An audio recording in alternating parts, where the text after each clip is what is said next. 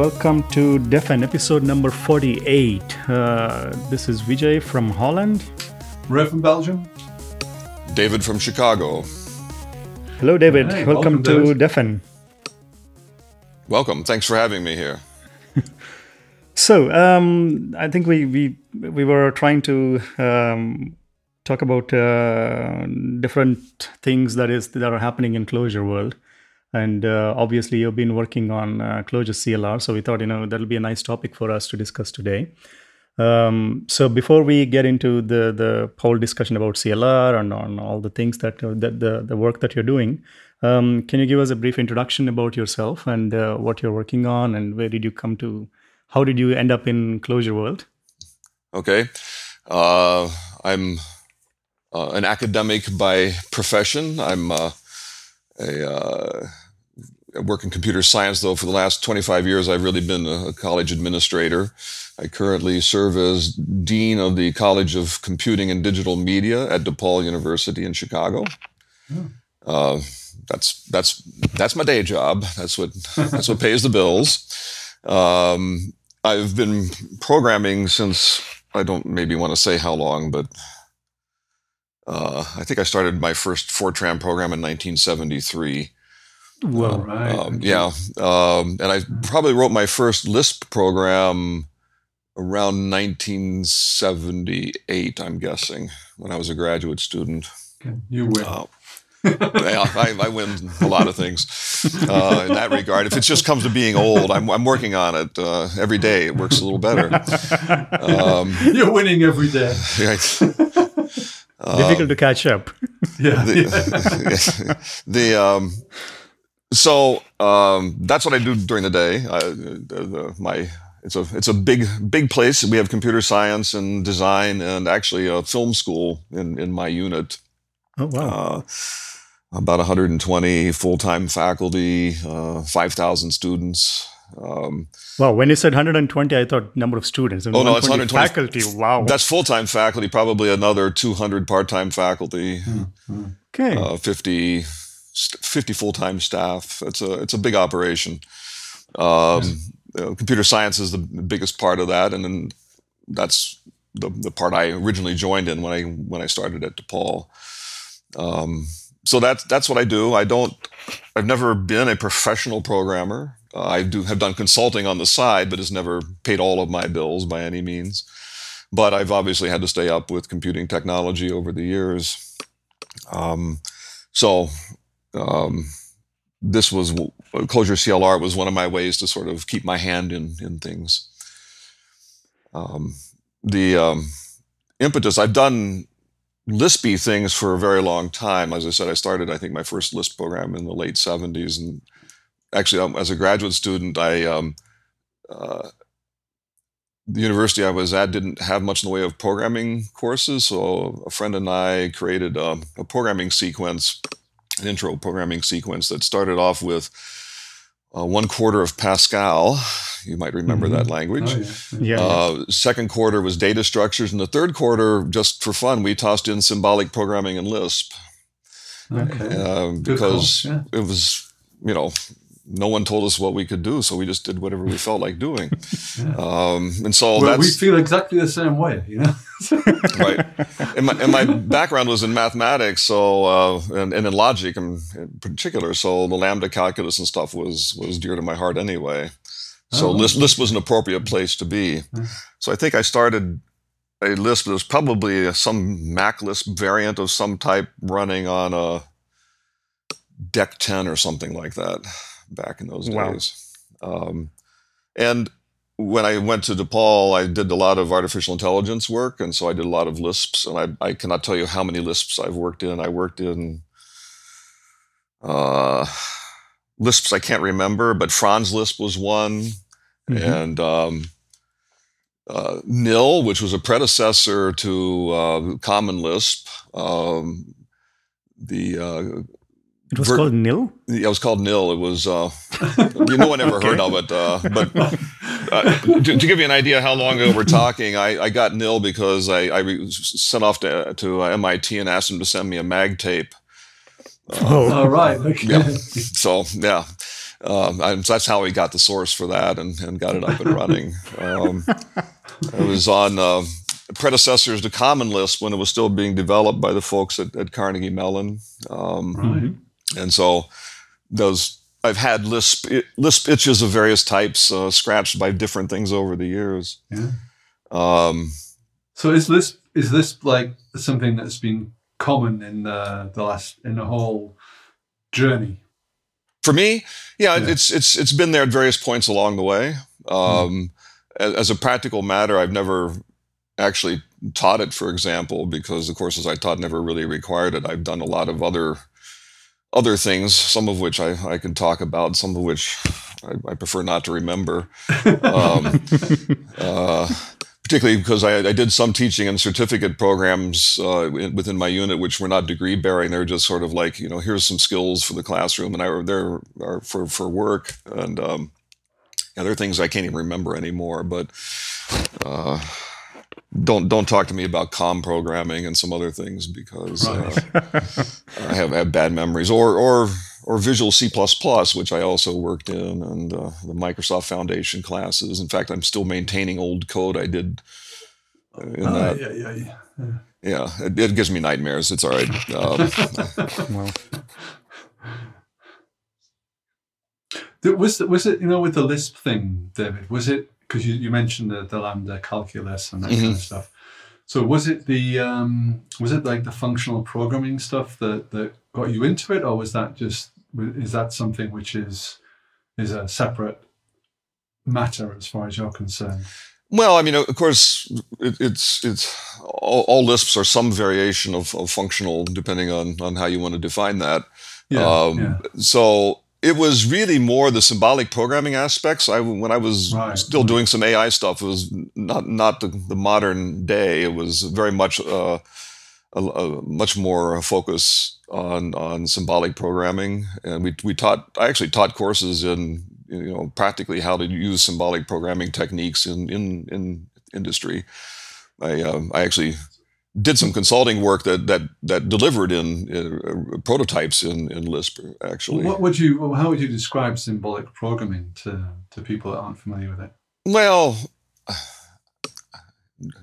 I don't know, non-numeric, non non-standard data structures.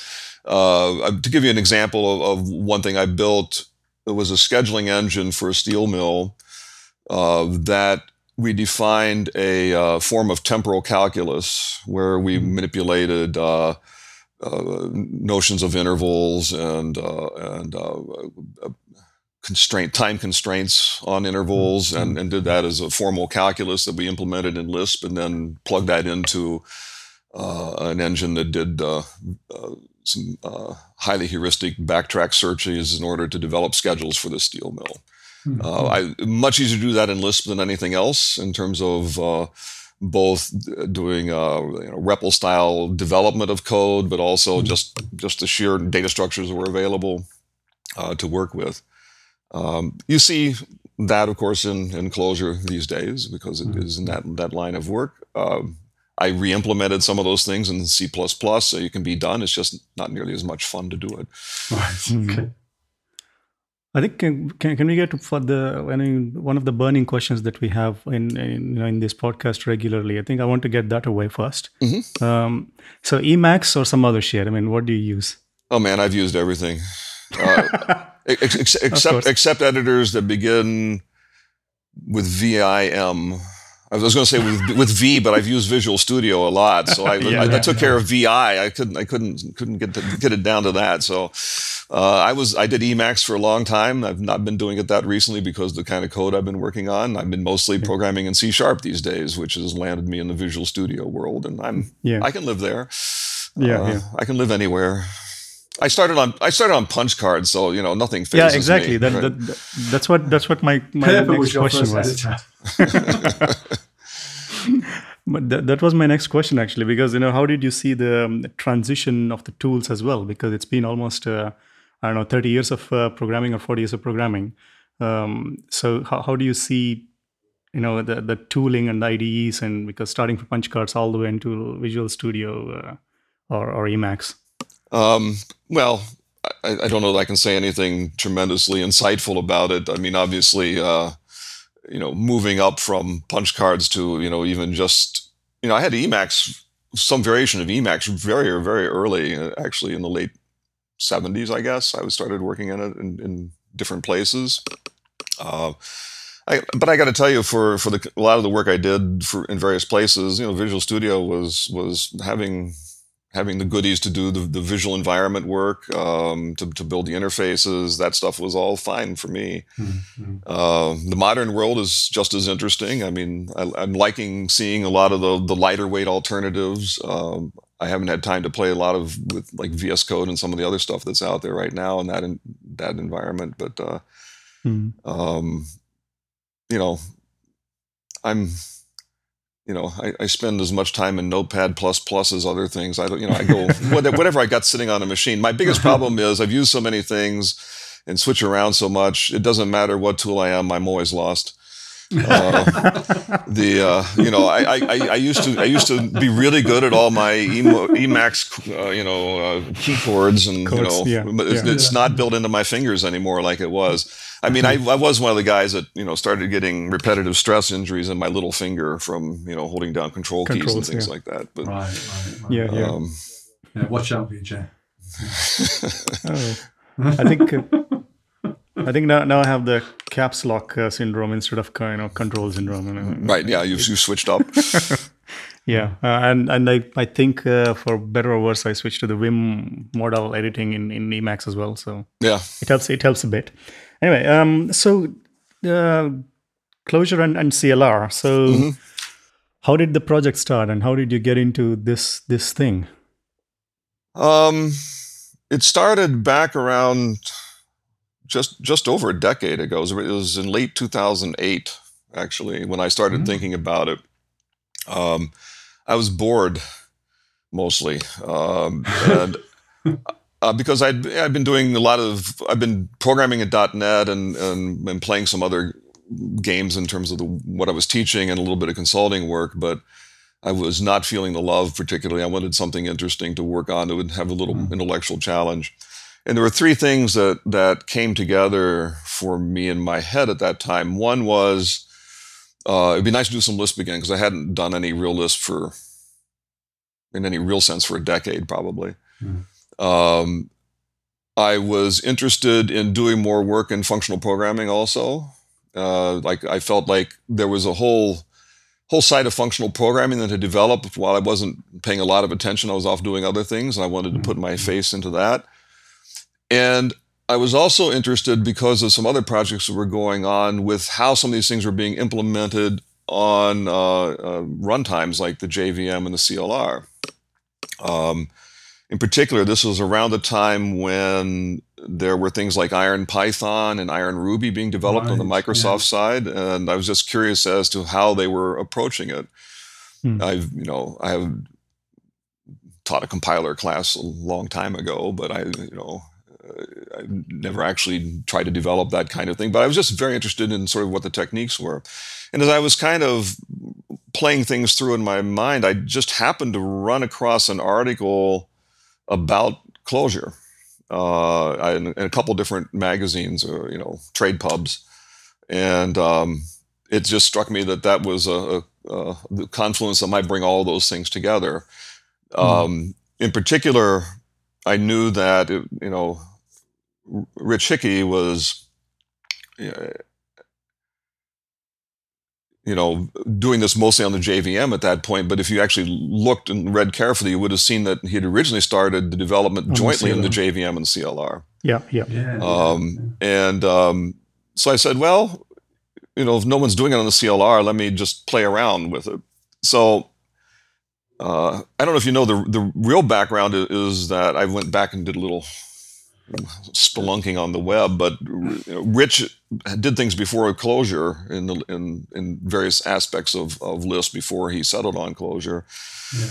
Uh, there was one uh, thing he announced back in 2002, uh, which was dot list, dot Lisp, which was yeah. Uh, described as an interactive Lisp-like language for .NET scripting and development, mm-hmm. having deep .NET integration um, and so forth. So he'd had ideas about that going back well before Clojure actually existed. And I guess some must have been sometime around 2005. He took time off from consulting to start working on developing Clojure in the background. And um, uh, the initial public release was announced in October of 2007. Um, and it was kind of late, about a year after that, that I was just thinking about what I was going to do, and that's when I first ran across the notion uh, mention of Clojure itself. So I wrote Rich in January of 2009 and asked him if uh, he would uh, maybe answer questions for me as I as I worked on this project. Um, mm-hmm. I, I, went back and, and found the email, and um, uh, when I wrote to him, I had I sent him a screen capture of my uh, initial attempt at Clojure CLR don't know if you remember one of the first um, things that did, he did used. you pick up his code, by the way, David, or was it? Oh yeah, absolutely. I mean, yeah, okay. I, I, I, wasn't smart enough to do it from scratch, so. okay. um, so not not the not the CLR code. I started off with what was the public code. That was all JVM. So I don't oh, know what he wrote okay. before that. This was just a straight out the, the JVM code. I just started uh, re- I mean, rewriting it. Yeah, yeah that's what I mean. There was no there, did you there was no CLR, CLR code in it. And pick it up? No, okay. No, no. Uh, and hmm. actually, I, I, looked at it, and I had actually, if you went back around in that early history, the, the Ants demo was a rather famous thing that, that he yeah, demoed yeah, in some yeah, of his early things. One. So I actually sent a screenshot of the Ants demo playing in my Clojure CLR. Um, uh, which was uh, the GUI on it was implemented in Windows Forms. and so I, when I first talked to him, I had that much running. It was incredibly slow at that time because of some of the techniques I was using. Certainly nothing had been optimized, but uh, when I first wrote to him, I already had all the basic data structures and vars and refs and agents and transactions and multi methods mm-hmm. um, were all functional, and I could do interop to do things like uh, Windows Forms programming in it. Um, wow. So uh, I was already looking at things like IronPython and IronRuby, which were based on the dynamic language runtime, the DLR, uh, that provided some of the tools for trying to embed languages like this, and and and, provided some some very nice tools I may talk about in a bit for for doing this. Um, yep. So I wrote to him in mid January 2009. He replied a couple of days later and said he was interested in having an official .NET port of Clojure based on original Clojure sources. I'm, I'm quoting here. There's definitely interest in the community as well. And then he said, What is important to me is that any effort I apply ends up in the Clojure project. Towards that end, I would ask you to consider making your efforts a contribution to Clojure under the contributor agreement. Then your .NET port could live in Clojure contrib alongside ClojureScript which was already I didn't realize ClojureScript even went back that far, so that's uh, mm-hmm. longer ago than I thought. The long-term objective would be a set of core CLJ files that supported all ports without changes, all platform specifics isolated in the support libraries. But that last mm. part still hasn't been accomplished yet. We can talk more about that later. Yeah, yeah. Um, so uh, I actually had no plan on initially doing anything public uh, to me this was a, a, side project that I wanted to work on. And then if it got good, maybe I would, you know, think about opening it up. But Rich basically said, uh, if you want to talk to me, open it from the start. So right. I was I was public rather earlier than I would have liked. So the first commit to the Clojure CLR uh, repo was uh, February 3rd, 2009. Wow. So we just passed our 10th anniversary. Yeah, exactly. Congratulations. and uh, and 2080 commits later, uh, here we are. Um, so it's it's been an interesting 10 years. so that's how it got started. Um, yeah, I, yeah. you know, I, I over the years, Rich answered a few questions, and other than that, I've been pretty much just doing it. And how is the how is the design process? I mean, is is it like because um, uh, if I understand correctly, uh, at some point, uh, the the main Clojure was essentially on JVM. Yes. Um, so, what were the challenges, or, or still open challenges that that that you solved, or you're still working on, to to make it CLR compatible?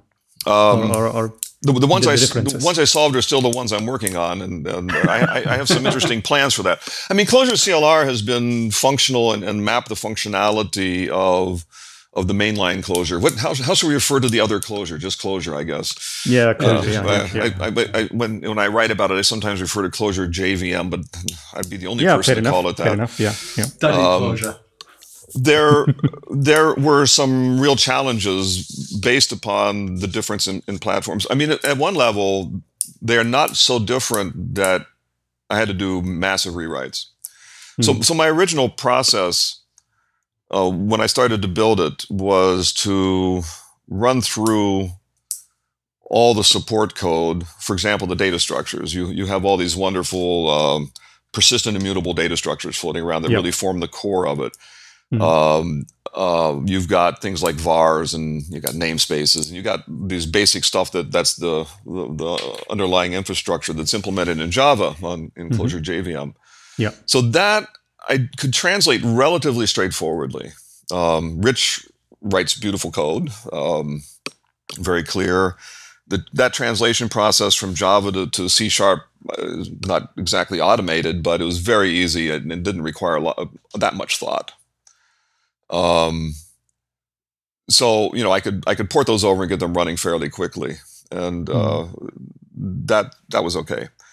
The compiler is where you, obviously you run into the problems because that's that's where you hit hit the actual underlying platform in, in a direct way, and the problems there are several, um, and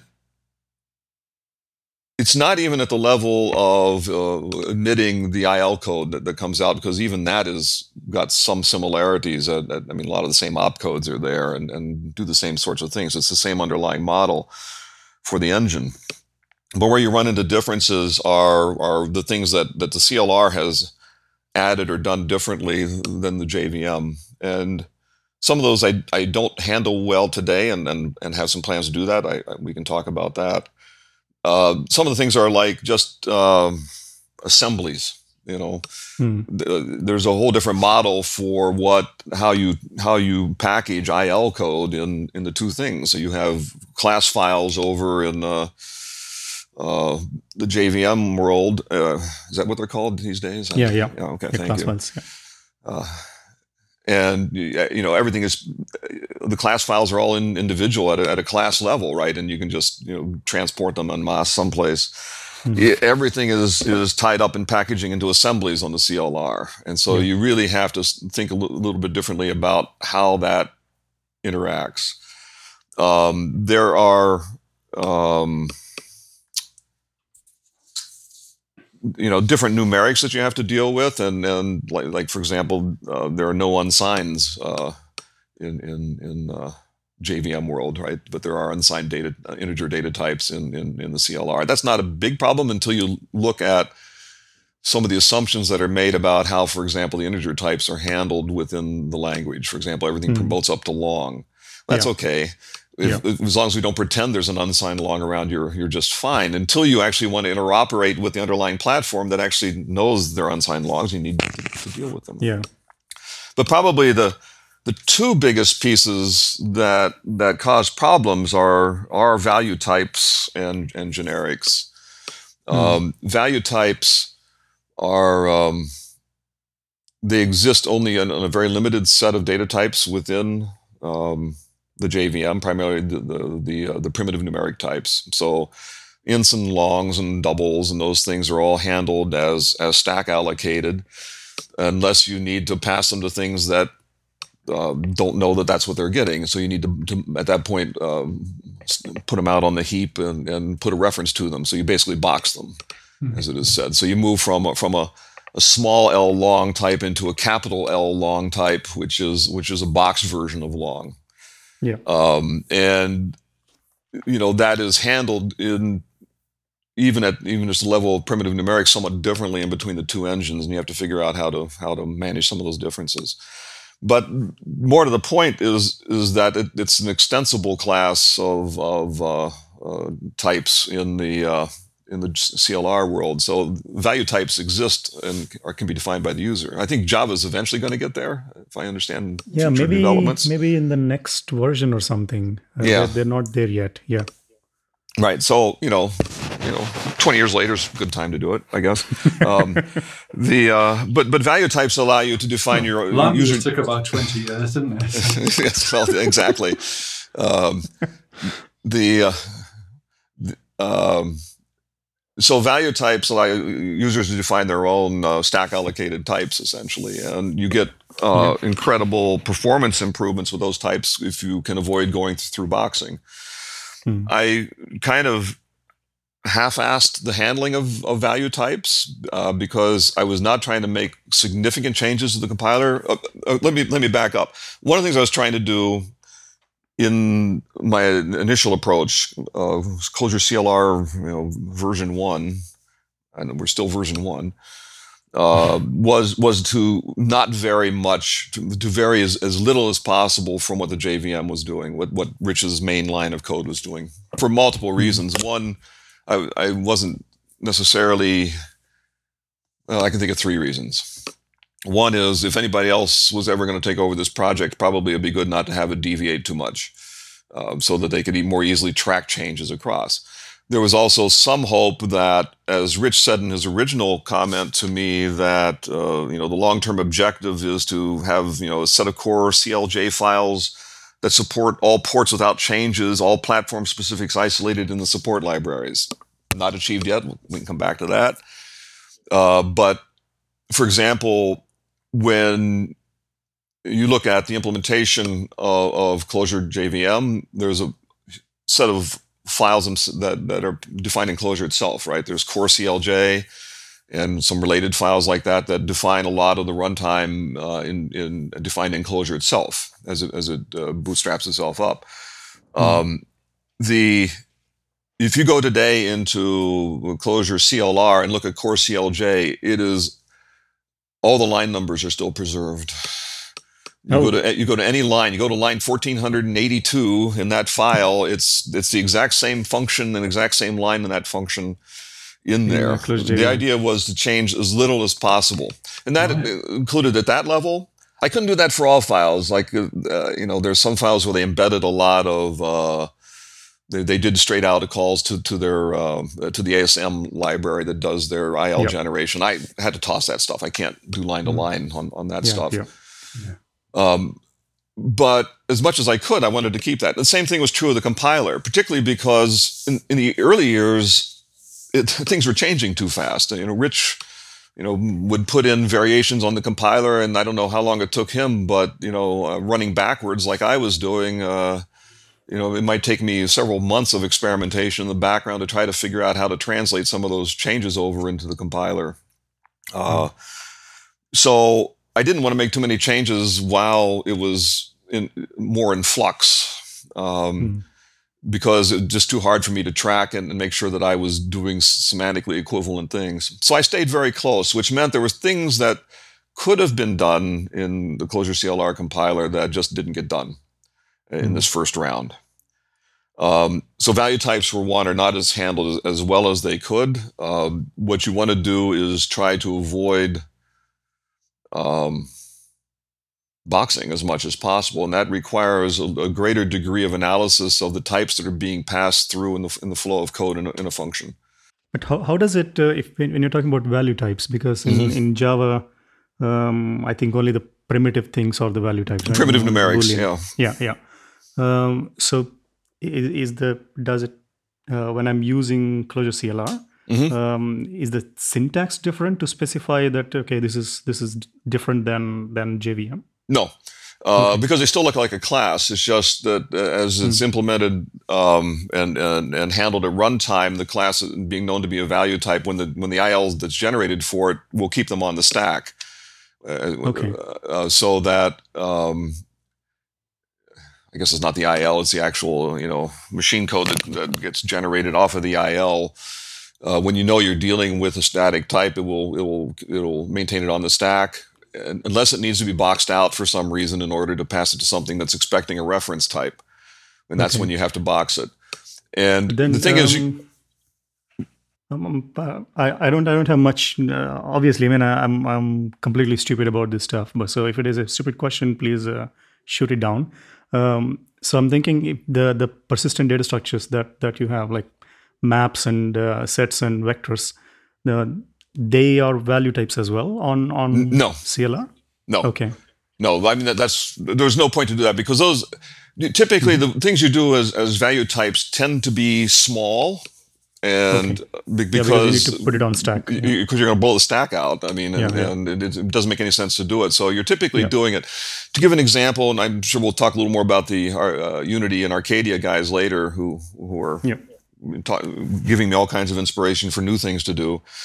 Um, they're working in there with with let's say a, a point type, a, a 3D point type. So it's basically Yeah. three three floats. Let's say. Well, Right. three floats is small, right? Mhm. And so to, to pass those around on the stack is very efficient. To sit down there and box them, where you know really all you need is is three floats worth of space, and now you've got to have three floats worth of space plus A pointers and. Yeah. you know, it, it just doesn't make any sense to do it. The Mm. problem is uh, that they ran into is there's not enough analysis of the flow of types through um, uh, functions in the compiler as it is right now that there's boxing that happens that could be avoided Mm. and they get really quite incredible speed ups. They've done some rewrites of the compiler to handle some of these things that um, they can get really tremendous speed ups by just just by avoiding the boxing. Hmm. Um, and so I'll, I'll come back later, to, but, Yeah. but, but, but how how I might fix that and use some of their work. Yeah. But the other major piece that causes headaches is is generics, generic types. Mm. Uh, there are generics in Java, but they're not real. I mean, they they, they disappear. They get erased. Uh, yeah, they get erased. Yeah. they are they are absolutely first class citizens in in uh, in .NET. But I think .NET in, in put them in in 2.0 or something like that. So they've been there for a very long time. Yeah. Uh, it was a significant effort, and it's a very interesting history about where those ideas came from. But they s- stole a lot of ideas from you know um, other aspects of functional programming languages and some other Yeah. things, and and they are true generics. Hmm. And there are places in there where it, I don't think they're I've handled them as well as they could be, and it comes up in in um, here and there. I mean, you can you can work with them, but for example, uh, I did not, for example, try to build the immutable data types. Let's say uh, persistent vector. Hmm. Uh, persistent vector in JVM it's it's it's all objects. I mean, what what you have is an array of objects, and Yeah.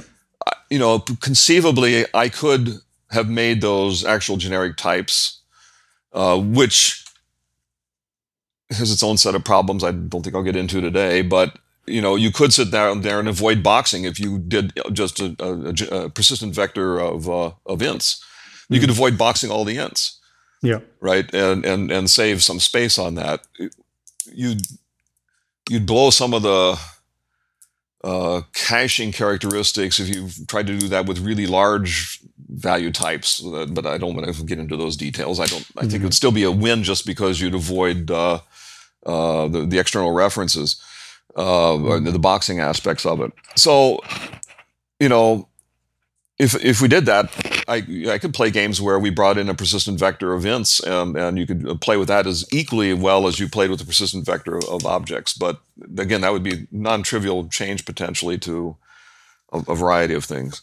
So Hmm. th- those are the things I, I, I had to play with and, and, and figure out. And, um, and my goal was to keep up as best as I could with what was going on in the mainline JVR uh, uh, Clojure Mm, JVM. Yeah. um, and you know just make it so that as as easily as possible people could try to use it and also to port things across from Clojure JVM like libraries and so forth. Mhm. Um, the I think I've kept up mostly with a less than a six month lag uh, Mhm. on on uh, the major releases in in Clojure uh, mainline Clojure. Um, I'm, Yep. I'm about two commits away from 1.10. Uh, Oh. I've got got a got a couple other little little little fixes I need to put in, but 1.10 is really feature ready and and could could go out today probably if I wanted to. So uh, that's I'm, I'm a couple months behind them, but that's usually what happens. Yeah, that's that's awesome. Yeah. Yeah, yeah. And and what about the libraries like Core Async? Because uh, I know C Sharp has, uh, uh, or at least they have channels, or is it the similar uh, concept like Core Async or other libraries? Yeah, the, the problem is I have to I have to port all those. And, Yeah. and and, and th- this is this is part of the problem uh, and of of of using this tool is is that the, the tooling is just not there in the same degree it is around Clojure JVM. Hmm. Uh, it's a it's a very small community. Uh, not that many people contributing to it. Um, anybody who's developing a library for Clojure is is not going to do the work to make it run under Clojure CLR. And Yeah. some things will work directly. There are some libraries, a few that I've brought over that work directly. It's because they have no interop in them. Yeah, yeah. If, it's if it's a straight Clojure library, I can I'll Mhm. run it. That, that's not going to be an issue. Hmm. Uh, interop obviously has to change. Even as something as simple as you know you're calling string.append, yeah. You got to change the capital A to a, or little a to a capital A. Capital you know, yeah, the string append is pretty much the same, uh, except Yeah. the name, but you still got to go through and change the source codes. Yeah. Uh, now, at one point, they introduced uh, reader conditionalization. I, Yeah. can I can almost say that reader conditionalization, um, and uh, as an attempt to to be able to do that, uh, and it, it could, certainly could be used for that. But of course, again, the guy who's off writing, um, uh, let's pick something, nREPL, right? Yeah. yeah. the, the net- network REPL library. Who's going to sit down there and every time he makes a change, you know, yeah, you make the we have to make an equivalent change in in because the networking code is different. Hmm. Uh, you know, you, it's non-trivial to to make those changes. Now, if you sat down to design the library initially in the right way, which would be to try to figure out how to isolate interop Hmm. uh, you could interrupt. You can do that in several ways. Have either you'd have to think about an interop uh, shim of some type potentially, right? And just just Yeah. write, your own little API to to to do the networking calls you need, abstract those out, and then implement those in a separate library uh, on Mhm. either side. If you did that, you could do that. But again.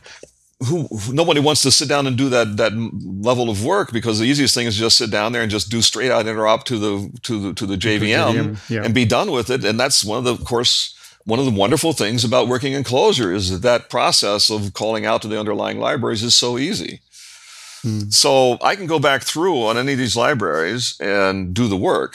But as, Yeah. if it's only me, it's it's it's a lot of work.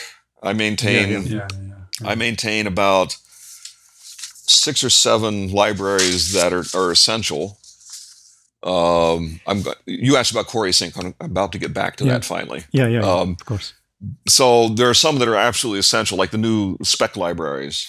Uh, Yeah. Right. I have to. I have to have those. I mean, that's that's just absolutely core to the whole endeavor. Uh, Hmm. The the testing libraries, you know, data generative data generators in Yeah. those libraries are absolutely essential to be able to run all the tests that are written in Clojure. And I run almost. I run all the relevant tests. The test suite all runs across the board, except for certain things that don't make any sense at all. Hmm. Um, and that's part of the way I know that I'm matching what's Yeah, yeah, going yeah. on on the JVM side. Um, but you know, Core Async, I got 95% through with it and ran into a problem, and then ran out of time, and I don't. It never quite got finished. It's you know most of it works, but nREPL it all works or d- did Mhm. work, uh, except for uh, uh, interruptible operations right? Mhm. And in nREPL, you can you know start an operation remotely, right? You're working across the network. We can also go signal that you want to interrupt that. Hmm. And I screwed up something in how I configured my thread startups on the nREPL that it, I, they can't be interrupted. So now I got to go back and figure out every place I screwed that up, and I just haven't. I, my time is limited. I actually Yeah, do yeah, have, yeah. I do have a full time job, you know. And, Yeah, yeah, yeah. and and my my my wife likes me to have think I have a life too. I don't know what that is. um, so um, those those are you know Core Async was one of those that it just didn't. It, it's mostly done, and I should get back to it. But I just the press of trying to keep up with mainline Clojure. I just it's not 100 percent complete. And those things yeah. affect if you don't have those those extra libraries that that people are that bring people to Clojure, and they're not there on the JV mm-hmm. on the CLR side, then that effect, certainly affects the, the community. Now, recently, mm-hmm. I've been getting a little more interest uh, of people looking at things like this. I some fellow wrote me a couple months ago saying his his company was going to give him time off to complete the unREPL port. So I was very happy mm. to hear that. Cool. Um, I just talked to a fellow in uh, in the Netherlands, I think, uh, who's yeah, yeah. Um, I know one company that is doing CLR um, here. Is it MediQuest or is that MediQuest? yeah, yeah, MediQuest. Yeah. Uh, so um, Seas, or I think his name is. Uh, yeah, Seas. He's about. Yeah, He, um, is about to release some libraries that that he he did, which is to do some uh, uh, common work that would support both JVM and the CLR. And uh, again, you know, getting more of this stuff out there would would be nice. Hmm. Community is definitely a, a, a, uh, an, an, issue. There's not that many people using Clojure CLR. I have no idea how many. I do know of, of a few interesting projects here and there. Yeah. Uh, but it's it's tough. We don't have the support of the mainline Clojure community, mm. right? Mm. Either the people and the ancillary people who are developing all these wonderful libraries, and also Clojure Core itself, the, the community right around Rich, that you know the Cognitect folks and so forth that are involved in it. Uh, you know, they're not interested because that's not how they make money. You know, yeah, you know, yeah. they're, they're, they, they do consulting work and they're very clear about that. And I, I would guess if they had suddenly massive clients interested in the CLR, maybe they would be uh, spending more time on it. So to, to commit to Clojure CLRs is is uh, is tough. It's it's it's me and then some people who I appreciate very much who've done some uh, additional work and helped me out on it. But it's it's that's where it is. Plus, I know you're about to ask a question, but but plus the Microsoft community in the world, particularly in the early days of this project, uh, open source was not exactly the favorite thing in that community. the, yeah, the, the, yeah. if it wasn't invented at Microsoft. If, if, if, it wasn't invented at Microsoft, it, it, it doesn't didn't exist, really yeah. count. Even even things like IronRuby and IronPython didn't really get significant traction, even though they were very interesting projects. Hmm. Um, so that of course, we've seen a massive change in the uh, public uh, stance towards open source yeah. in the Microsoft domain. So I'm hoping that will help. I mean, Microsoft owning GitHub, like what the fuck? I mean, this is this is impossible to imagine. You know? Because I, I remember, I think like 15 years ago or something, I was doing uh, you know MSDN subscription and following through all oh, the yes. crap and all that shit. And anyway, uh, Ray, no, I was, was going to add, yeah, I mean, I think Steve Ballmer once called Linux a cancer. Uh, you know, yes. so definitely, you know, from cancer, it seems like the patient is cured and uh, has made a Lazarus-like recovery. You know, so yeah, yeah. pretty good. Um, no, I was gonna what I, I can't think Ah, right. Uh, what was the question? Yeah, it was um, whether or not you. Um, took any kind of inspiration or any like cross fertilization from the ClojureScript people. You know, because because I agree that like you know, um, I, actually no, forget that. We'll maybe we'll rub that out in edit. Okay, or maybe it's not. Who cares? We never never edit this thing. I'll come back to it. Apart from like the the open source thing, is why do you think the Lisp per se Lisps because Lisps are kind of interesting so why isn't Lisp interesting to Windows developers or because they haven't got another Lisp, have they, as far as I know? Or maybe they do. Maybe they do, and I, I'm not aware of it. Yeah. Yeah, I'm trying to think of, of anything that's going across my radar. Not not particularly. Uh, I, I, and I don't know why that that is the case. Uh, I don't have any great insight, but they've you know. Um, you can't get F sharp to you know gain significant mind share over there either. I mean, I'm very interested in what they're doing, and you know yeah. that's something that actually is supported very well by by Microsoft. It seems to be getting finally more mind share yeah. lately, yeah. and yeah. Um, so, but you know why that is the case, you know, uh, yeah, I'm, you know, it, it's Actually, the quick thing I was going ask you actually, it's like because you implement it in C sharp, but did you consider implementing in F sharp, or was that not round at the time, or is it still? Uh, not, uh, well, ten years ago, no. No, no, no, no right, and, and, moreover, um, but put a pin in that because I'll, I'll come back to that in a second. Right, okay, you okay. think no, no, no, but uh, No, I'll, I'll, I'll if you- make a note. Yeah, F sharp. Yeah. We- We've got value types in F sharp. We've got them. We've got them. We've got pins. Okay. Yeah. okay. My job would have been much harder if I had gone to F sharp. A because I, I didn't know it. B because nobody knew it Yeah. ten years ago. um, and um, and think about the, the translation from Java to C sharp is so easy. It's, it's almost mindless. So I could do a lot of the yeah. work without even thinking very hard about it. Yeah. Yeah. And and if I had gone to the F sharp side, I would have. I might as you know. it- uh, at that point, I've been like translating. Well, I don't know in, into another Yeah. language entirely. But Right. from going from Java to C sharp was was pretty much rote. Hmm. Um, so I didn't think about it at that time. C sharp was the obvious thing to do. Yeah. And and coming back to the the cross platform thing, as you said, I mean, it, the the community is is not um, actually, or, or at least in, in the Clojure world, everybody is focused on getting it uh, up and running in in JVM. But there are some libraries which are like CLJC. Uh, you know, they're they're both in JavaScript and and uh, Clojure. Um, so, wh- what do you think are the challenges to to to uh, the first email from Rich that that said, okay, I should be able to write one CLJ and then running it on all three, uh, all three platforms. Well, it's it's pretty much what I was describing a moment ago. Is, is that it takes work, and it takes coordination, and Yeah. it takes it takes people who know both platforms. Oh, yeah, and that's- most most people are just trying to solve their own problems, right? Um, and, and so if, if I'm working in Clojure, I'm running on the JVM. I'm I know my JVM libraries very well. I'm going to design and write this thing. Yeah. I probably don't know the .NET that well. I don't want to think about it. Uh, I probably would need somebody else to coordinate with on it. Yeah. And uh, to do it really well, uh, like I say, if you've thought about it for very long, you could sit down and say, well, okay, I'm working with threads here. The thread Yeah. libraries are a little bit different. I could push everything off into a think about the API I need against threads, push those off into uh, you know a side library and and and uh, uh, in my implementation in Clojure, and then conditionalize those in terms of their implementation into interop calls. Um, not that hard to do, um, for the most part. Um, you can you can if you want to get fancy, you can even you know you you could if, if you just wrote an interop as as as a function call, you you could turn it into a macro that expands differently depending on which platform you're on, and you never see it, but it's it's very efficient and and you know. But who's going to do that?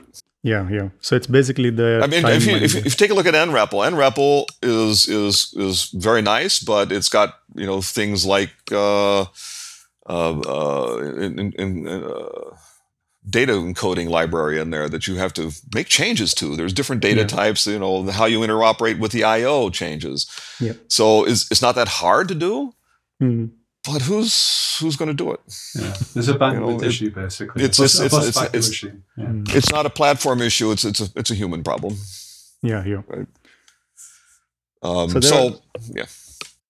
there, there are a couple of things that that you know we, we pinned down apart from the one that um, so the the dynamic language runtime tooling you're saying something about what what kind of things are available on clr to to implement these things Yeah, o- originally I, I actually used the DLR too much. Uh, Mhm. The Python, IronPython, and I Ruby generate ASTs, and when they do their uh, parsing of the language, and they generate ASTs, uh, abstract syntax tree, Mhm. yeah uh, and then they actually use the DLR itself to do um, code generation into the IL. Mhm. And I found that didn't work well for me, and it was kind of slow for what I needed to do, um, particularly the way Clojure, you know, you're doing everything on the fly. yeah yeah Um, so and, and sorry I, il is like intermediate language or something intermediate or- language. So Yeah, yeah. uh, what- if- It's like the- JVM bytes, I guess. Yeah, yeah uh, bytecodes in, in yeah JVM, bytecode right? yeah Yeah, so that's IL. Hmm. Um, they just, I, I, I don't know if they, Microsoft never calls them bytecodes because maybe it's a trademark issue. I have no idea. probably yeah yeah Um, um, so the intermediate language for uh, uh, .NET, um, and um, but there are pieces of it that, that actually work very well, uh, and I use it for some things that uh, give me actually occasionally some slight advantages over over the JVM version, though I've never tried to benchmark it to see how much. Hmm. Um, but uh, there's some nice stuff in there for doing what in C sharp is called dynamic. Uh, I'm not sure when they introduced dynamic. Um, people are probably more familiar with var, where you don't have to actually you can declare a variable and never actually declare its actual data type. But Yeah. With vars, you actually know what the data type is. You just didn't bother to write it down, right? It uses type inferencing and just moves the data type around with the variable. And, you know, you get the type from how it was initialized, and you move it on. Dynamic allows you, for example, to say, I'm going to do an operation like call method foo on this thing. I, I don't even know what the type of the thing is, and this is not. Uh, you know, I, I don't know. It- It's it's not um, inheritance based. Uh, it's it's literally I could send in two completely unrelated classes and at runtime dynamically have it figure out what it means to call foo on this object. Isn't it similar to invoke dynamic on uh, Yes. on JVM? Yeah. Yes, right. Uh, which which is a much more recent development. Yeah, yeah, of course. Yeah. Um, but they the DLR itself um, supports what are known as call sites, Mhm. uh, which implement this and dynamic call sites essentially sit down there and develop code on the fly to do the type discriminations necessary, let's say for a method call. So when it comes in, it knows nothing. The first time you call it, it'll sit down there and say, What am I calling this on? I don't know how to do this. It will go off and say, Oh, what you are doing here is calling this method on this type. And it will generate a little hunk of code that says, If you have this type, call this, do this call. Hmm. And if you then come into that same call site with a different type later on and it doesn't match the uh, discrimination code that's sitting there to figure out what type it is, then it will add more code in and dynamically reconfigure that, that call site for you. So there's a bunch of support for doing that. So there's a bunch of places where uh, in the CLR, if you're doing, ref- you can get rid of a lot of reflection at compile time in, in, in Clojure if you Mhm. put type hints in. Yeah. Right. And, and of course, a lot of people will code with type warnings on, right? So that uh, Mhm. reflection warnings on so that you don't yes. don't have to do runtime reflection. Uh, and so you try to take care of it compile time. But in those cases where you can't do that, you then have to sit down at runtime. You say, "Oh, I've got this type, and let me go off and retrieve the method and do do the appropriate filtering on the methods to find the best match and everything else." And I can do that little. I can use this dynamic call site mechanism that's that C sharp now has, and and Mhm. DLR is what originally provided that that mechanism. And the overall process of just doing method matching, I'm using the same code that is used in these dynamic calls to, do- to do these discriminations. I can do that at, at compile time also and use that same set of code to do that. So that's primarily where I'm using the DLR Mhm. is is for the, these dynamic callouts um, at this point. Um, so anyway, Hmm. So that's the DLR tooling stuff that. Um, right. Okay. So let's let's talk about the Unity and you know the how how it is um, giving you new ideas in Right. taking taking CLR uh, Clojure CLR in a in a different direction probably or or better direction. better better direction. So Yeah. Um, there's two fellows in New York City that that contacted me at one point. Uh, Tims Gardner and, and actually Ramsey, Ramsey. Nasser was was the one who initially contacted me, and s- saying that they were using Clojure CLR. And was, I'm I'm always happy when somebody tells me they're actually using it, except except for the pressure it puts on me. Um, and that they were using it in Unity. Uh, Unity works on the .NET platform, and they were actually bringing Clojure in there so that they can have a running REPL inside the Unity platform to do, you know, Clojure style Lispy REPL programming on the fly in the Unity framework. And what they were running into were the fa- things that impacted the performance of that because they want to deliver games. I mean, game Mhm. guys, game guys are serious. They like performance. Yeah, yeah. Um, so, something about frame rates and things. I, you know, uh, they seem they seem to care. I don't know. um, so they started um, reworking parts of, of the compiler and and scratching other itches that that were caused by by things that, that could have been done better. One of those was uh, redoing some some of the code generation aspects and sitting down there and, and um, uh, doing a better job of tracking data types through the functions so they could avoid boxing primarily. Mm-hmm. There is um, a little bit of work on trying to avoid boxing in this way beyond you, you can pick up some of it um, by by doing type hinting and so forth to avoid reflection and, and so on in in, J, in Clojure JVM. But when it comes to the fact that they don't really support value types because all they have are the primitives, and even there they kind of primitive numerics, and even there they kind of punt on it. So one of the ways they got efficiency out in terms of handling primitive numerics was to introduce primitive interfaces, um, where they introduced something like uh, 350 new interfaces. Wow. which all have one method in them called, I think, invoke static or something like this. Mm, yeah. uh, which have which why there are so many is because they w- ran through all of the type signatures for the parameters up to four parameters and the return type. So there's an interface whose name is OD, mm. uh, which is what I feel like when I look at 350 templates is, a, is OD. um, but that's one that that takes um, I forget which order the arguments in an, an, object parameter and a double return. Okay. Ah, okay. So yeah, yeah. what happens is if you put and so there's there's OD, there's OOD, there's L. Yeah, they do it, but they only do it for combinations of object, double, and long. Hmm. Okay. Okay. And so what happens is if you have uh, an IFn, a, a Clojure function that has type hints on the parameters and return type. And those type pr- uh, parameters say that, okay, I got a long here, a double here, and it returns a long. Then it will generate an additional interface beyond the regular IFn interface that all the functions have in Clojure. It will mm-hmm. identify, it will do an, whatever I just said, an ODL yeah, yeah. Uh, uh, interface on it. And then as you're compiling against it, uh, other things against that function and they can detect that it's got this primitive interface. And if you got the right types sitting there, then you can pass the types in directly without going through boxing. Awesome. Mm-hmm. Yeah. So you get you can get a, a, a you can avoid the, the, boxing steps on those calls.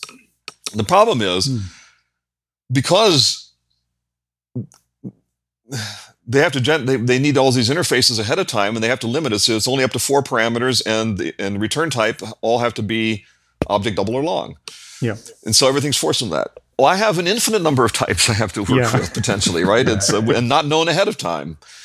But of course, this is where generics come in because we have real generics, right? Generics aren't type erased away; they're real. I yeah. got I got a function type. I can just I can say this is a this is a, this I can support the function interface with uh, you know a double a double and return a long. Yeah. And I don't do that right now because I track exactly what they're doing mm. in the JVM. Right. So future plans would be to sit down there and, and get rid of all their limitations on primitive type hinting. There are limitations. You, you cannot put primitive type hints other than double and long mm. on things. So toss all that. So it's starting to diverge a little bit from what's possible on one platform versus the other so that I can start to do some of these things and then take advantage of what Tims and Ramsey have been doing to take real advantage of that information. They've also played a lot of fun games in terms of uh, um, because they're working sort of after the fact. Um, they basically have like isolated the code generation out as a separate step for what they need to do.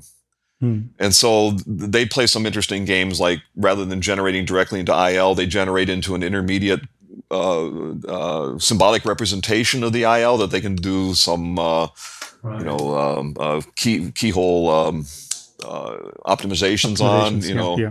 Um, and um, there are games there that that could be played. Yeah. Um, and that's, so, that's a nice that's a nice pun. You know, talking about Arcadia, then you know, you're introducing there are some games that can be played there. Right. Uh, I mean, so you already, of course, did an interview with, with Tims and, and, and had some talk yeah. about that. And, um, yeah. you know, I don't use Arcadia because I don't write Unity games, but you know yeah. The, the, fact that they're doing that is and needed to, to face these issues ha, has been significant and, and, really quite an inspiration. And they've done a lot of work that I hope to steal, like everything else in Clojure. everything everything in Clojure CLR is basically from somewhere else. Um, so so there's that aspect. The other aspect would be that there are things I did. I you know there I was the only person using Clojure CLR, as far as I know, for years, and so there are things that probably aren't documented as well. So one of my thoughts is actually just go through and I shouldn't say this, but but rewrite the whole thing Wow. and take note Awesome. take note of every single thing I do that deviates from the JVM and get that properly documented so that the Hmm. next whoever follows me and the larger community really has a good sense of of, of, of all the differences and and Hmm. and uh, you know I think documentation is one thing that certainly is lacking. You can get it up and running. There's enough documentation on what to do, but there are corners that probably I, I might be the only person who knows about. Um, and that that comes to the F sharp part because I get bored easily, and the notion of just doing that work and, and not doing something significantly different doesn't strike me as very interesting. Right. So one of the, one of the thoughts I've had is actually doing a complete re- rewrite in F sharp. Oh wow. Um, so, but I, I figure it's not going to hurt the people you know who who are helping me write Clojure CLR because that's that's a vanishingly small set. So I won't be turning off any potential help that way. I might actually attract people who might be actually interested in it, yeah, yeah, yeah, yeah. and it's it's actually kind of a step towards you know a, a Clojure and Clojure thing because it'll be rewritten in a very functional style at that point. Yeah, yeah, yeah. Hmm. Um, and also, I get to learn F sharp, which Yeah. is you know I, I like to learn new things. But, The- but is is something? Uh, sorry to interrupt, but Yeah. is, is it is it the um, when when you say rewriting it? Um, are you thinking like still keeping like Clojure in spirit, but Yeah, oh, actually implementation is completely different? Or, Yeah, or are you thinking new features? it'll be everything as much the same as possible in, Hmm. in terms of you know the the, the uh, persistent vectors will still be there right Yeah, yeah. um, you know all, all the supporting stuff around it the, the, the, the, the infrastructure that's needed uh, but to do the rewrite just so I can catch all the places where I make changes Hmm. like like well, most of it's in the compiler Yeah. um, and to sit down there and really rethink the compiler and not Hmm. slavishly follow The, the their model. Code. Yeah. I mean, it, it, I don't know if you've ever looked at the Clojure compiler itself. You know, it's it's nine thousand lines in one file, and yeah. you know, it's it's complex and uh, it works. I don't think anybody wants to touch it particularly, but I would redo it.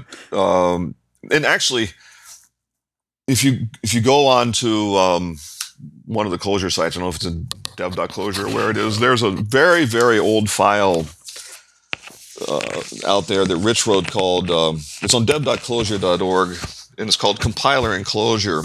I think it was written about two years after Clojure was public, where he talks about all the things in the compiler he would change if he could. Right. Um, and it's kind of like, well, why don't I do that? uh, um, so, what are the advantages from your perspective? Just, just to sort of maybe as I sort of, I'm not in terms of like Arcadia and your perspective. And from your perspective, you get a, a new language to learn, and you know you get you know potentially some some brevity over C sharp. And uh, but what, what are the other kind of like let's say performance benefits or other affordances that F sharp would give you over C sharp? I, I don't know that would give me any affordances in in this. I, I mean, as you say, uh, less code noise. You know, smaller code base. I don't know.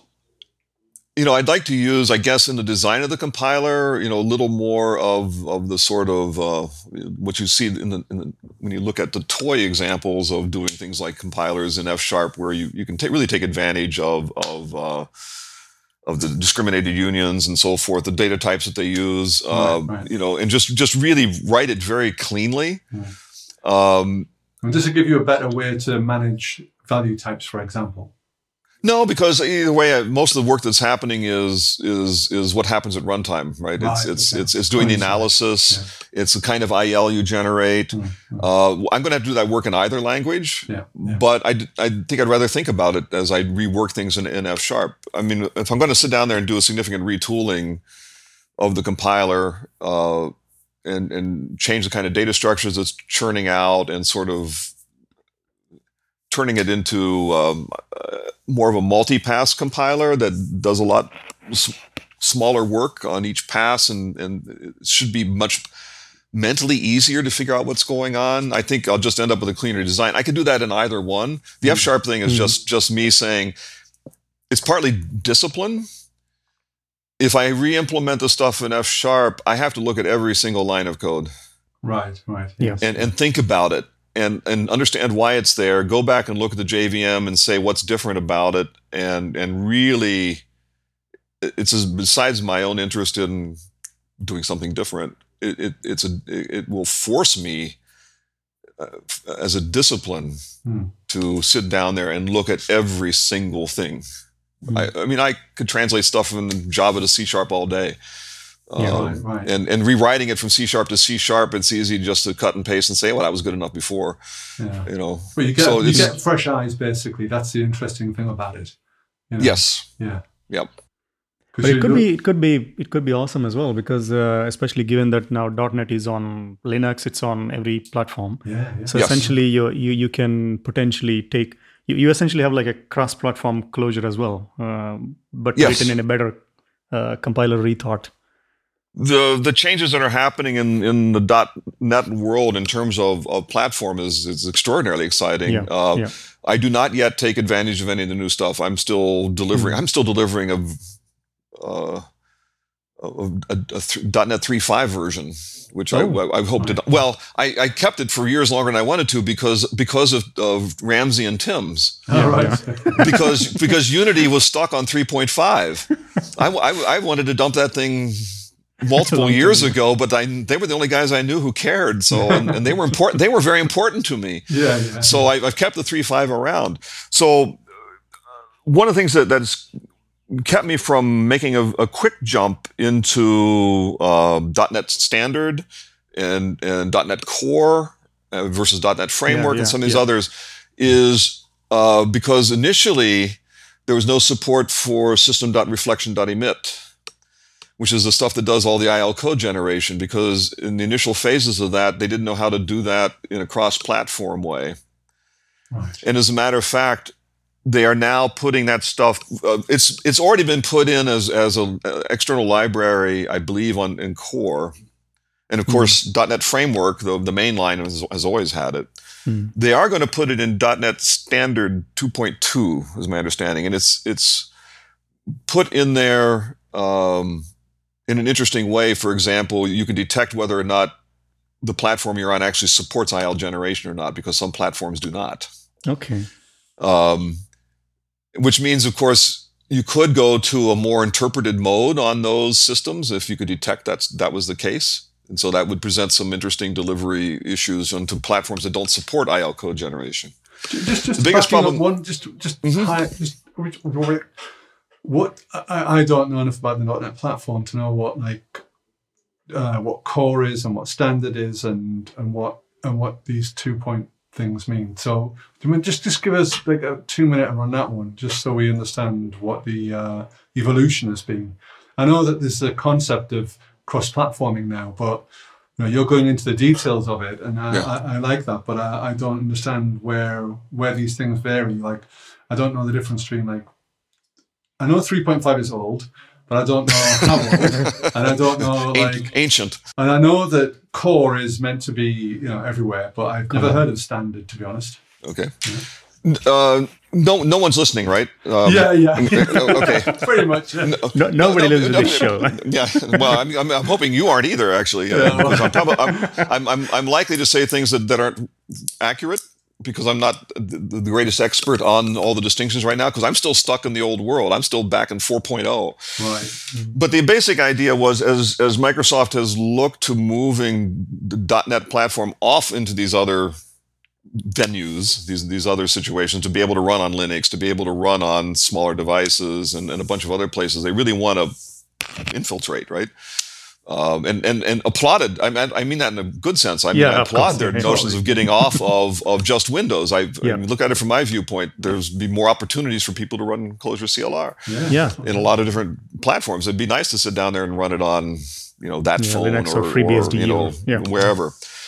Um, so they they started to rethink some of how that was working because not everything needed to go over. Uh, you don't need some of some of the support that's in not .NET Framework is going forward is is what you think of as the old .NET right? And that's designed to run the standard Windows workloads and be, be specific more to the Windows platform. And as such, it needs all the support for all the different kinds of, of project types that are out there. So, you know, uh, you know, ASP.NET, Windows.Forms, yeah, yeah, forms, you know, yeah. you know, uh, all, all of the traditional stuff. Mm. Uh, but they wanted uh, I believe, a common set of interfaces and, uh, base classes and so forth to, to, to work on a more portable basis. And so that is what the .NET Standard would provide. Okay. The .NET Standard, then you can have different implementations of that. So .NET Framework would could be an implementation of, of, of .NET Standard. But then there's also .NET Core, and my understanding is .NET Core is where they're doing a lot of work to develop new implementations completely, like and because they, they, don't have to support everything, hmm. and they can do. Uh, the plan is .NET Core is where they can experiment and move faster and and and I wouldn't say break things, but because Microsoft's pretty good about not breaking things, but yeah. you know move into into new things quicker and apparently there's a lot of work on on performance issues and new things. Uh, apparently it's it's it's quite nice and quite swift, and a lot of people are very excited about it. And that's this thing that may move over to other platforms more. Mm-hmm. So. But I, am still confused about all the all the distinctions because I haven't had time to sit down and, and, work through it. That's my once I get 1.10 out the door, this is my next project right, is to right. is to sort through all of it. But I've stayed away from it partly because, from my viewpoint, it, it wasn't yet viable because at core in uh, in Clojure and Clojure CLR is dynamic generation of intermediate code IL, right? And and then mm. having the jitter compile that out for you.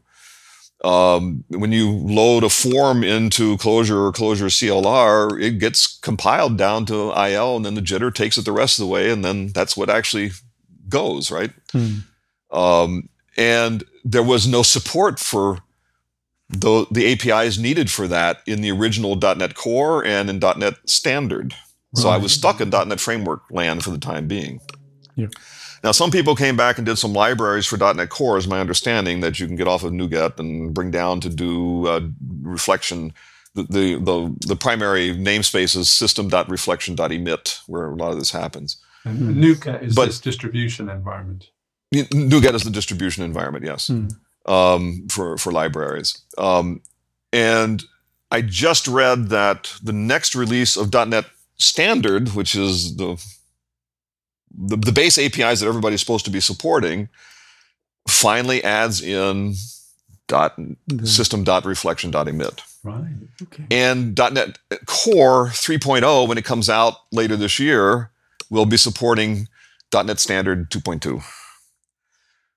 Okay. Yeah, you, that's uh, my you, that look on your face is the look I, on my face as I'm working through this. I'm reading the announcements, and then I find, and then I find out that that .NET framework will not be supporting .NET Standard 2.2 for the foreseeable future because there's too many changes in it, and mm-hmm. .NET Framework is the slower moving thing. Yeah. Okay. So now I'm back and looking at okay, well, I can't code maybe directly to .NET Standard, so that means I have to have different builds for .NET Core and .NET Framework, mm. and maybe for Mono and maybe for UWP. So I don't know yet what all the implications of this is, mm. but my plan going forward is certainly to move into that and maybe make. I don't know. It depends on the user base. Depends on what I find out from the community. If mm. uh, you know, it's, it's a it's a really nice, interesting dichotomy. Right? I mean, on on one hand, you know, the the Unity and Arcadia project is the one that is making you think ahead, and on the other hand, they are the one that are that are pulling you back on 3.5. Or... They were no more. Oh, no the, more. The, okay. No, no. That's, the latest, latest, latest Unity has moved up to four point whatever, four point X, so, 4.5, so, 4.6. So, so I, I, think they're okay. Right. so, um, you know, like I say, Tims and and and uh, Ramsey and Tims have, have done you know some really great work, and it's been very inspiring and mm. shown shown what's possible, mm. and and you know, really inspired me to think about actually putting all that work in uh, to to do this, and, and and rethink some things. For example, how, like I say, how I handle generics could be done better. Hmm. Um, you know, because there's no real notion of generics on in, in, the true sense. You don't have to. You can ignore them completely on the JVM side. Essentially, yeah, yeah. you can code in it, but it disappears. So the runtime, which is what we're compiling to, doesn't really care that much. Um, and there are just things there that I think we could do that that would really enhance the utility. There's, for example, a lot of um, uh, how, how should I say this? Let's say you you build a um, a protocol in, in Clojure, mm-hmm. which is basically a Clojure style interface that allows you, but it, it's designed to solve the expression problem. So I can say that this built-in class that existed before this protocol implements the protocol, right? Yeah, yeah, um, yeah. So so it allows you to have this extensibility uh, dynamically. Well, I can do that let's say I, I take a, a, you know Clojure generic list of some type. Um, uh, sorry, the um, system generic, mm-hmm. whatever system collection generic list of some type, and I can say, well, I want to extend it if the type are arguments are object and object. Let's say on a hash table, let's, yeah, for yeah, example. Yeah. But that doesn't help me for all the other types. Maybe I should be sitting down there and saying, well, why can't I make this extension using type variables? Hmm right? So that I can, you know, you, you basically you want to t- toss me a uh, a hash table that's keyed with int and has string values. Hmm. Well, right now I can only handle object object because I'm, yeah. I'm hard coding those the, the, those protocols in one by one. Why can't I do it with generic variables, for example? Put type variables in those generic calls. So there's things to think through that would hmm. fully extend some of the Clojure things like protocols mm-hmm. fully into the .NET world, and that would be mm. some of the other things I would be doing. Because protocols, I guess the nice thing about protocols is you do declare the kind of, like you say, the interfaces, so you you you can know what's going on in the compiler. You know, right. Because obviously you can redefine them at runtime, but but it's that would be weird, you know. Uh, yeah, but the, the, the point is user code when you add new when you when you sit down and define a new piece of user code, for example, and you say, you know, I want to interoperate with all kinds of different things. So I can define an, an, uh, a protocol, IFoo, whatever. Yeah. And mm-hmm. it's, it's, you can say you know, traditionally with interfaces, anything defined after you've got the interface IFoo, you know, you can say I, I implement IFoo, but with protocols, you can come down and say, well, strings implement IFoo yeah. as a yes. protocol, yeah, yeah, even though they pre-exist, right? It's, it's, so it's a way of doing extension types. Yes. Yeah. Yeah. yeah. Um, and just to find out better ways to do that, that really fully incorporates things like like uh, true generics that, that we have mm-hmm. would be, I think, useful. Back, uh, but one more thing on protocols is JavaScript uses protocol. Uh, sorry, a ClojureScript uses protocols in, in, internally for a lot of their implementation because they're in a totally different yes, land in yes, terms of yes, object orientation in, in there. And Rich has made the comment somewhere along the line that if he were to redo Clojure, he would think about getting there's if you ever looked at Clojure implementation, there's like you know 90 interfaces. Yeah. yeah. You know, yeah. ISeq, I I persistent vector, I I I yeah. I I. Yeah. Um, and you might take a little performance hit, but the extensibility of those of those being implemented as protocols would would give you some some mm-hmm. handle. So I, I actually wrote back uh, and I usually talk to Alex Miller, and then he asks Rich oh. my questions. Um, uh, Alex is my filter, um, Rich's he, filter. He's Rich's filter. You have to speak to the cardinal now. yeah, pretty much. I, I, you know that works well. Yeah, um, fine. Yeah. Um, same last name, so you know works works well. so, um, so I, I, said, would would Rich does Rich still think that way? And he mm-hmm. wrote back and says, yeah, he would still think about if he was redoing it completely from scratch today, he would, might think about getting rid of all the interfaces and um, and going to protocols. So mm-hmm. I won't commit to doing that, but I'm going to experiment with what the performance hit would be and think about what it would be like to to redo that too. So I, this this Clojure CLR next, whatever you want to call it, is a chance for me really to rethink everything from the ground up. I, I you know, to make it as performant as minimal uh, at minimum with with what's there to greatly increase the level of documentation to increase the performance in these key cases to really make it live fully on the clr platform mm. and that to me is kind of like uh, that may keep me interested for a few more years yeah. Well, I still got a few brain cells left. fantastic. Sounds fantastic. Yeah. Yeah. Really good. I think we, we covered most of the topics that that we pinned around. Um, obviously, I mean we can we can dig into all your experience and then uh, keep keep talking for another four hours or eight hours or you know even even longer than that. Um, but I think we are at least for this episode. I think we reached some sort of a logical conclusion. A positive view towards the future. I think that's a good place to end. Yes. yeah, that's really exciting. Yeah. Exactly. But it, but it sounds amazing. I mean, the, the, the amount of work that you've been putting in for for more than ten years now, obviously. Yeah. And um, uh, I mean, usually um, every uh, new language. I mean, I, I do consider this to be more or less like a new language because you know Mm-hmm. you're you're essentially putting everything onto a different platform. Mhm. It, it has a it has a bump and then kind of you know falls flat on on uh, on the implementation. Um, but but you're doing amazing work, and and I hope uh, once the .NET platform is becoming more and more you know accessible on, on different platforms, this could be a really nice viable alternative. And I'm really curious about. I think once once you start thinking about F sharp thing, please do come back on the show, and then we can discuss you know how you how you think about F sharp uh, driven compiler development. Right. Um, that that'll be super cool to discuss. I think that would. I, I think it will be fun too because I'm, I'm looking forward to to that that particular intellectual journey. Yeah, But yeah. you know, of course, the, the fact that it, it's continuing is is you have to give a shout out to Rich and all the other people who who do course, this tremendous work. I don't have to think about Clojure. I mean, I don't. I mean, But they're the I'm- guys thinking about Clojure. I'm not implementing in Clojure. Yeah, yeah. and that that allows me to focus on the specific problem of what it means to have Clojure on the CLR, and you know I've done that pretty much keeping very close to to the mothership and hewing Yeah, to yeah. that. And I, I think the next real phase for this is, is to just continue to to dance the Clojure dance that the that to the tune they're playing, but uh, add a few steps. yeah, yeah. yeah. But but this is this is um, uh, I understand you you're not thinking about Clojure as in the the, the feature level thing, Mhm. um, but I can see that um, this is a like a you know implementing it against a spec is a different kind of work than implementing it you know based on the code because you don't have uh, you know uh, like a like a spec to that that you can code to. You're you're essentially trying to reverse engineer um, how Clojure is built and then re-implementing it. So that that's a different kind of work.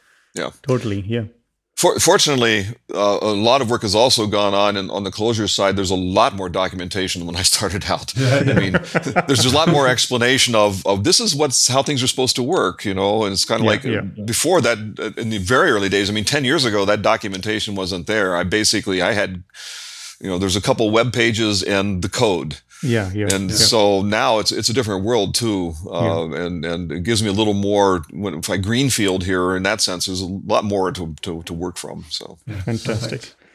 Thanks a lot. Thanks a lot for your for your time and uh, all the insights. And uh, we'd really love to have you back on the show uh, again to to discuss uh, F sharp driven, you know, and, and where you're taking Clojure CLR. yes, And and um, uh, any last words, Ray?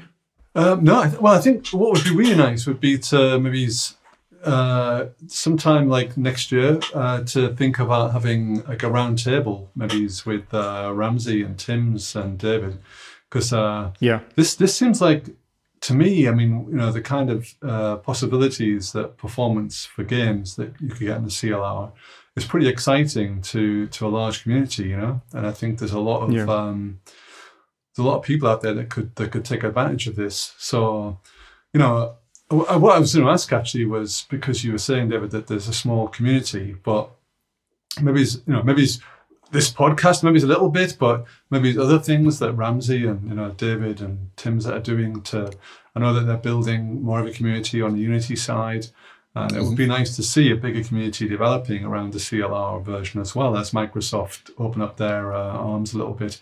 Nice to see microsoft uh, you know chipping in a little bit in terms of you know maybe he's one of their engineers maybe and again i don't know for instance whether they do things like in visual studio whether they whether they have Clojure bindings and stuff like this. Um, you know I, I don't know about those kind of affordances upstream you know that that would be quite nice wouldn't it to see those kind of things. Maybe they're already there but It, it, it could be done. There's there was um, a, a, a plugin for Visual Studio at one point that hasn't been maintained to, to bring Clojure development onto onto Visual Studio. Yeah. There's a whole side of this I we didn't talk about, but in terms of community development, but tooling is is extremely important, Yeah, and I yeah, want to pay some more attention to that because it's it's a place where we're a little bit lacking. Yeah. Yeah. Um, but that's probably longer conversations for another Another, another, time, day. yeah. But it's really Yes, good. Yeah, course. yeah. It's fascinating stuff. I mean, you know, I think, uh, I mean, definitely. Uh, uh, we were talking before this about the fact that we kind of got the scheduling wrong way around a little bit because you know it should have been you Yeah. first, then Tims, but but it's been. I mean, learning from both sides uh, about the way the CLR operates, uh, and uh, you know that it that it's really uh, you know interesting from a games programmer perspective, which is a lot of Clojure people talk about performance, but I really have like, eh, it doesn't really matter. But I know, as you say, David, for an absolute fact that Clojure performance really matters on, on a on a games environment. So, so it's kind of interesting that your platform, your kind of version of it, is actually build, building out that niche quite heavily. So it could be it could be a you know an interesting place for people to go who are interested in that you know, more generically, as you as you say, because the people that are doing the Arcadia stuff now, they're making very specific benefits for them. If you do these generics things, that, that would that would broaden the value of the platform more widely, I think. So I think there's some exciting times ahead by your description, you know. Yes, I hope so. I mean, I'm I'm I'm excited by by it, which is a good thing. it's a necessary thing. that's a, de- a, a- a decade a decade into this, I need all the stimulus I can get. So Keep the dopamine going. Yeah. yeah. So um, Amazing. yeah, so I think that's the that on on that um, positive note. I think uh, we'll we'll close this episode for now. Um, hopefully, one day I was thinking, you know, we can have you, uh, David, of course, and and then um, Rich, and probably Mike or David Nolen together, and then see, you know, like ClojureScript, CLR, and then Clojure, and then and then we just step step back and then learn from you. that that'll be an amazing panel. Let's well, actually, if, if, if you if you got if you got those two in the room, I'll, I'll step back and listen too because uh, those are those are some really sharp guys there. I'd love I'd love to hear more about what they have to say. Yeah. But I, you know, we'll, thank we'll, you We'll try.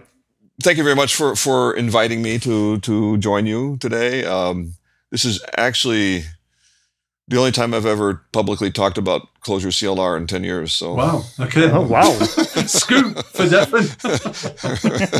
That's amazing. Yeah. Well, I mean, it's been an absolute you pleasure. you heard it right here. Yeah, no, it's, an, it's been an absolute pleasure. I mean, uh, I'm amazed because you're such a good talker and so passionate. Uh, you know, I'm, I'm well.